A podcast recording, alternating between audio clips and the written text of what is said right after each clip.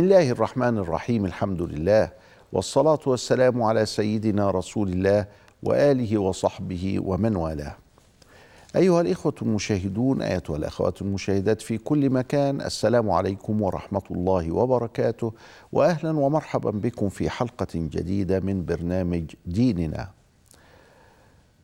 ديننا مبني على الكتاب والسنة ورأينا كيف بدأ القرآن في النزول وأنه استمر لمدة ثلاث وعشرين سنة وهو يتنزل على قلب رسولنا الكريم.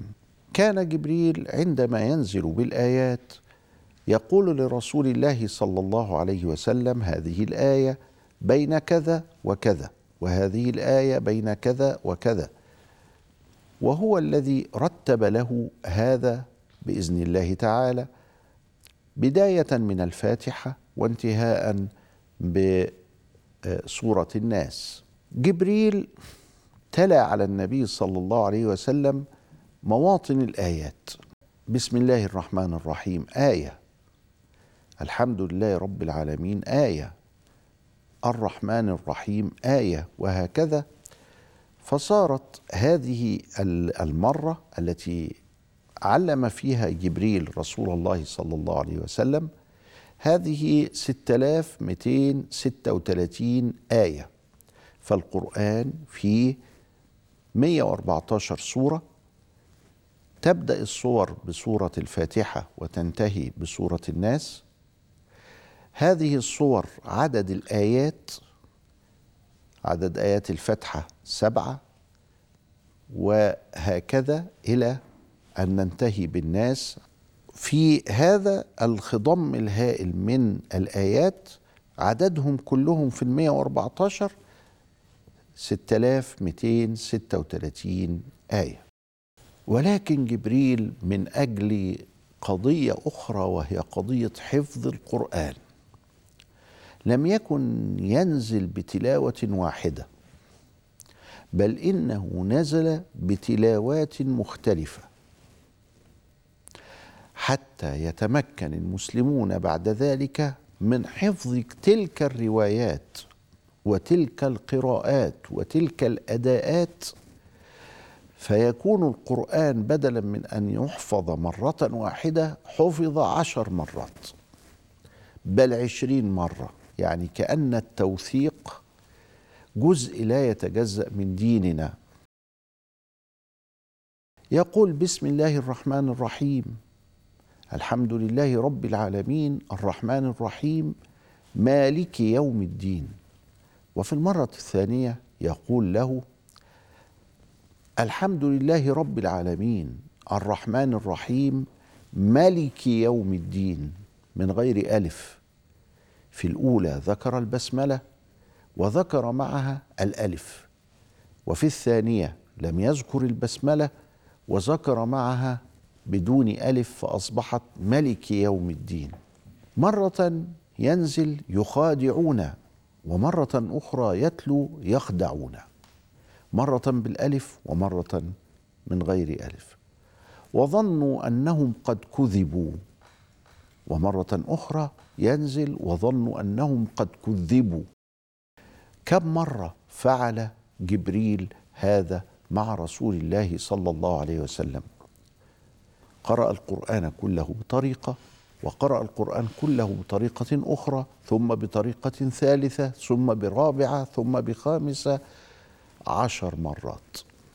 هل تدرون أن المسلمين مكنهم الله سبحانه وتعالى من حفظ الكتاب ليس فقط في صورة واحدة بل في عشر صور صور بالصاد في عشر أشكال في عشر قراءات؟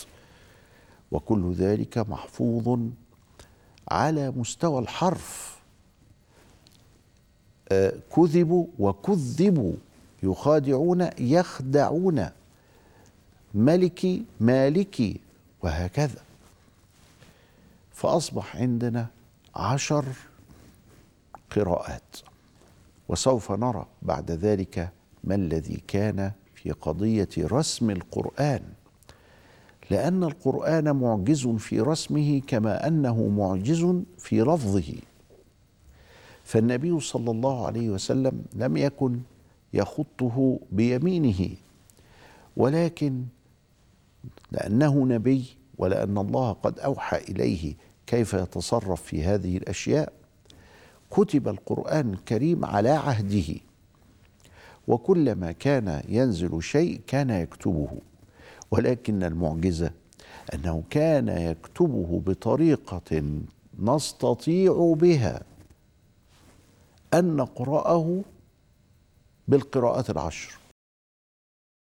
فيأتي في مالك وملك ولا يضع الألف ويضع مكانها شوله صغيرة هكذا بعد الميم خط مستقيم كده.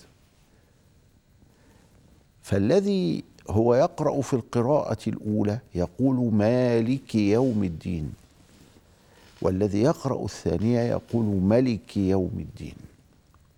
يخادعون فلا يكتب الألف يكتب الخاء والدال مباشرة.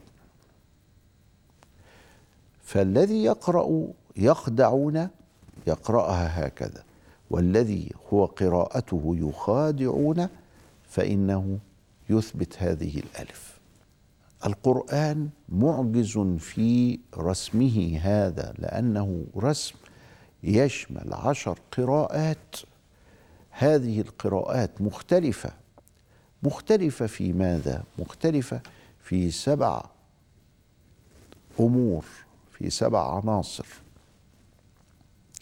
العنصر الأول الزيادة والنقصان. ففي هنا زيادة ألف لكن هنا في نقصان الالف في هنا تشديد وفي هنا تخفيف وليس هناك تشديد وهكذا. والعنصر الثاني التقديم والتأخير. يعني كلمة مقدمة أو كلمة مؤخرة. والعنصر الثالث هو الإعراب.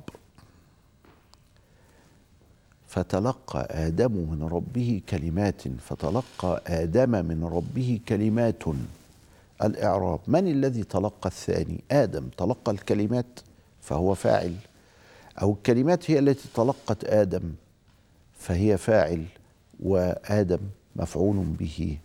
لا ينال عهد الظالمين الظالمون. وقس على هذا بعض هذه القراءات ليست متواترة كهذه الأخيرة. اذا فنمرة واحد الزيادة والنقصان نمرة اثنين التقديم والتأخير نمرة ثلاثة قضية الإعراب نمرة أربعة قضية الأداء والضحى والضحي كثيرا كثيرا مرة بالتفخيم ومرة بالترقيق. إذا هناك خلافات ما بين الملفات العشر أو القراءات العشر أو الأداءات العشر أو الطرق العشر التي قرئ بها القرآن والعجيب الغريب من عند رب العالمين تحقيقا لما وعد به إنا نحن نزلنا الذكر وإنا له لحافظون أن المسلمين لا يحفظون نسخة واحدة بل يحفظون عشر نسخ. بهذا الأداء الرائق الفائق. اذا فالتوثيق جزء لا يتجزأ من عقلية المسلم. ماذا علينا لو فقدنا التوثيق؟ يحدث عندنا الآن فقد للتوثيق. فنعيش بلا معلومات ونعيش بلا هوية ونعيش بلا تاريخ ونعيش بلا علم ونعيش هكذا يوما بيوم لم يكن هذا شأن المسلمين الذين وفقهم الله سبحانه وتعالى لحفظ كتابه بإذنه هو لأن كتب كثيرة في مشارق الأرض ومغاربها قد حرفت وغيرت ولم يستطع أهلها أن يحتفظوا بها ولكن الله سبحانه وتعالى حفظ القرآن الكريم.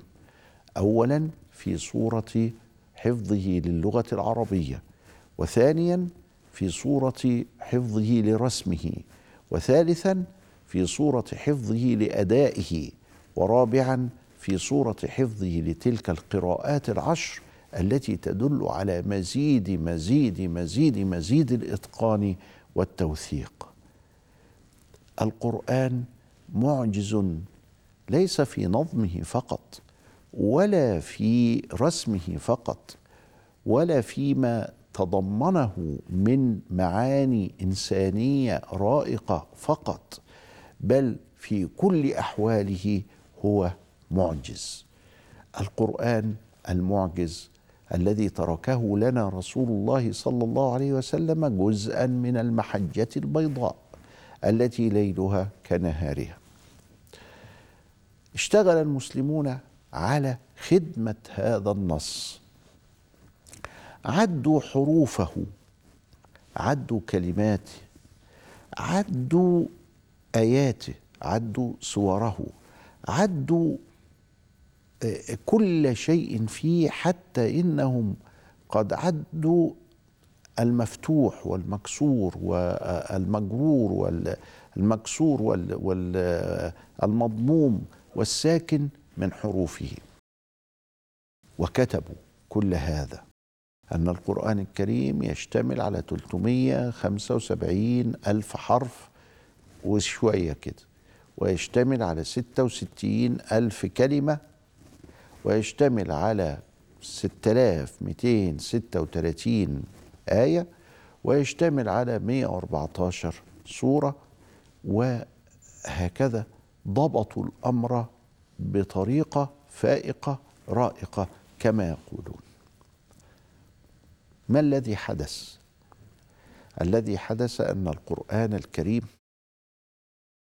بدأ الأعاجم يدخلون في دين الله أفواجا في مصر في الشام في إيران في الهند في المغرب في البربر في إفريقيا. واحتاج المسلمون إلى خدمة كتاب الله أكثر من هذا. فبدأوا يضعون الآيات. أن هذه الآية نمرة واحد ودي نمرة اثنين ودي نمرة ثلاثة إلى آخره.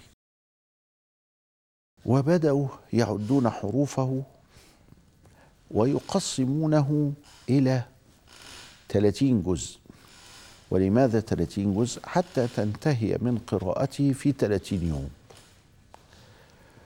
وعادة الذي تركه لنا النبي صلى الله عليه وسلم عمل اليوم والليله يعني الصباح والمساء يعني في فارق بين النهار والليل. فراحوا مقسمين الجزء إلى حزبين علشان حزب تقراه الصبح وحزب تقراه بعد ما ترجع بالليل. وراحوا مقسمين الحزب ده أربع تربع وأصبح الجزء فيه ثمان آه، آه، أرباع لأنه حزبين في أربعة بثمانية. والقرآن كله أصبح ثمانية في ثلاثين بمئتين وأربعين ربع. وتطورت الأمور أكثر من هذا. فقالوا لا ده إحنا نعمل مصحف اسمه مصحف الحفاظ. نحفظ بيه. نحفظ بيه إزاي؟ قال والله طاقة الإنسان النبي قال لنا مرة فيما أخرجه البيهقي من أراد أن أن أن يحفظ القرآن فليحفظه خمسة خمسة فإنه لا ينسى. ما ينساهوش إذا حفظوا خمس آيات خمس آيات. فهنخلي الصفحة خمستاشر سطر. يحفظ الولد خمس سطور ثم خمس سطور ثم خمس سطور. خمستاشر سطر ويبقى الجزء عشرين صفحة ويبقى القرآن كله إذا 600 صفحة. وده المصحف اللي اسمه مصحف البركنار اللي شائع دلوقتي في الأسواق. تلاقي بدأت بآية وانتهت بآية الصفحة وكل عشرين آه، ورقة تلاقيهم إن هم بيمثلوا جزء. وده يسموه الحفاظ لأن الحفاظ كانوا بيقروا فيه بطريقة ويحفظوا فيه بطريقة آه، تجعلها طريقة فوتوغرافية علشان ما يتنسيش القرآن الكريم.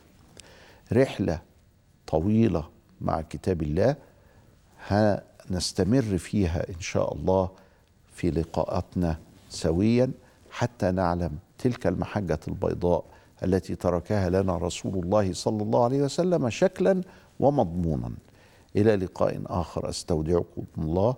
والسلام عليكم ورحمة الله وبركاته.